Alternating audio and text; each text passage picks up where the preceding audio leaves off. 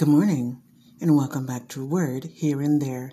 I am Carolyn, your host. For today's inspirational, ever present love. Test me, O Lord, and try me. Examine my heart and my mind. For your love is ever before me, and I walk continuously in your truth. Psalms 26, verse 2 and 3. God's love is always before you. You can trust God to examine your heart and mind, to know the deep, dark secrets that you don't let any other person know about because He won't walk away. You can trust Him to know that you really, truly like and now throw up His hands in disgust and walk away. He loves you. He looks deep into your heart and sees if your desire is to walk in His truth. Even if you repeatedly stumble and fall, he will pick you up and help you to try again because He too looks at you. His eyes are continuously filled with love. Our inspirational story today is a bartender's story. David frequented the small bar outside the naval shipyard most every day. The lunchtime crowd would gather around, order beers and hamburgers, and engage in lively, albeit sometimes rude, conversation. They were a motley bunch. The language was rough, and their appearance followed suit. David was among the most vocal and often the most obnoxious of the group. The bartenders hated to see him come. At least the other guys were pleasant and polite to the bartenders and waitresses, not David. He had a way about him that irked the girls behind the bar to their very core. He thinks he's so much better than the rest of them, they often remarked. See how he dresses, one said. He even dresses better than the others to show that he has a higher position at the shipyard. It was true. David's arrogance had won him few friends. No one knew much about him, aside from his job and his lunchtime whereabouts. Most of the other guys had been in and out of the bar for years.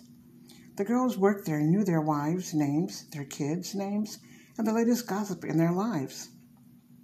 But not David's. No one knew much about him at all. Another standout regular at the pub was Jeff. Homeless since his early 20s and suffering from psychotic ailments, Jeff never took his medication, preferred instead to spend his monthly Social Security check on booze. He slept under an old railroad bridge not too far from the bar.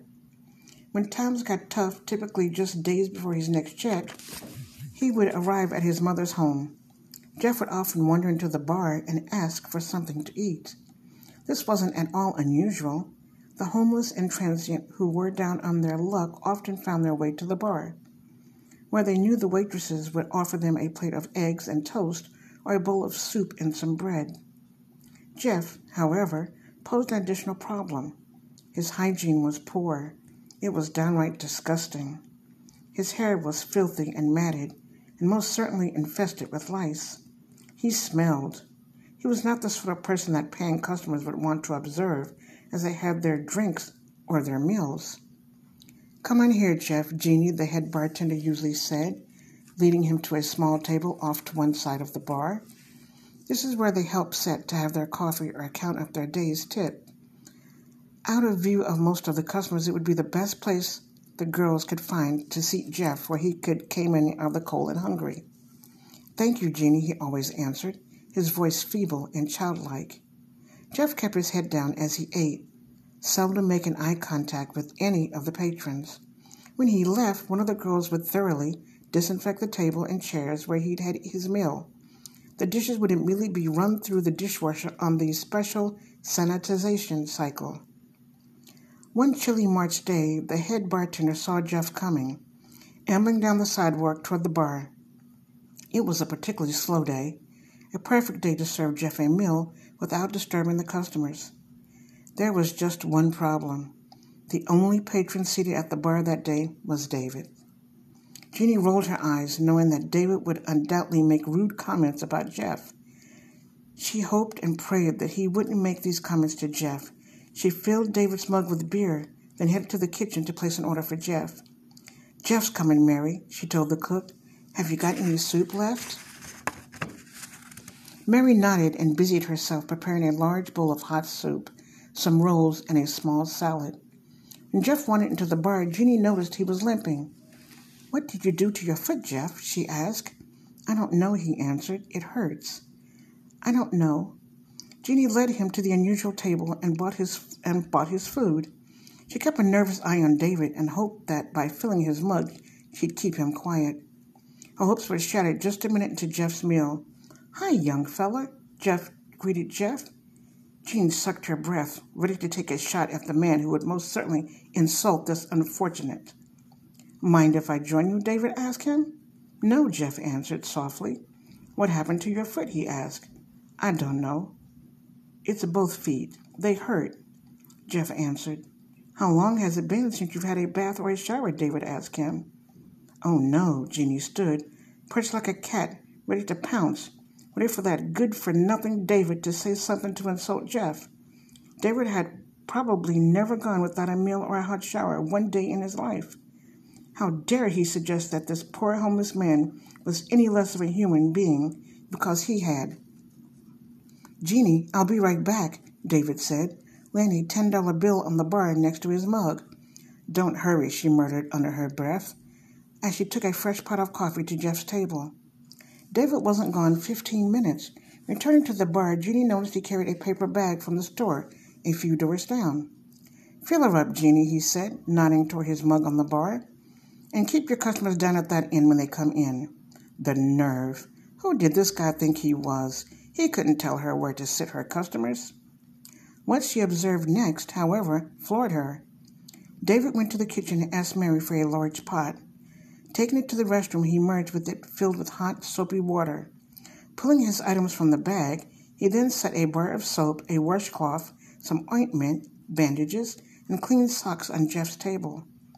Let's get those old boots off, he told Jeff. He spoke in the sweetest, most gentle voice Jean had ever heard him use. Jeff complied. David crumpled up the filthy socks, riddled with holes, and stuffed them into the bag from the store. Tears formed in Jean's eyes as she watched what happened next.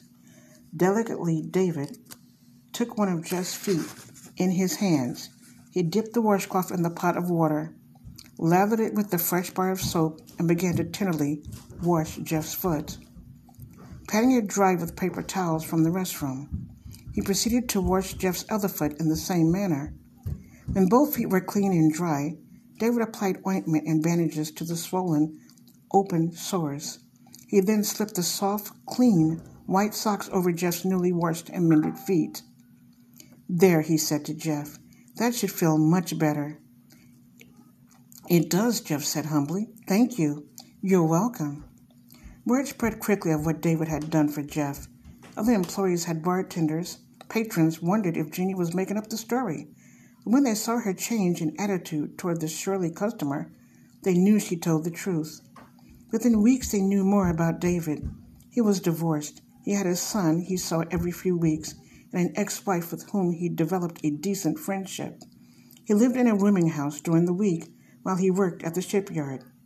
In his hometown, he was a deacon in his church. This struck the girls at the bar as odd. They fully expected a church deacon to wear a stuffy suit and tie and carry a Bible. Far more than Jeff's feet were transformed on that chilly March day. The hearts of several hard, hardened bartenders and waitresses also began softening, too. After that day, they didn't judge quite so quickly and so harshly, for in David they had discovered Christian like qualities in someone they had judged to be arrogant and callous, and not a discipline of compassion. They watched him minister to the poor and the sick. They saw all this while they filled his mug with beer and served free hot meals to the least among them. This is Carolyn with Word here and there. Take care of yourself.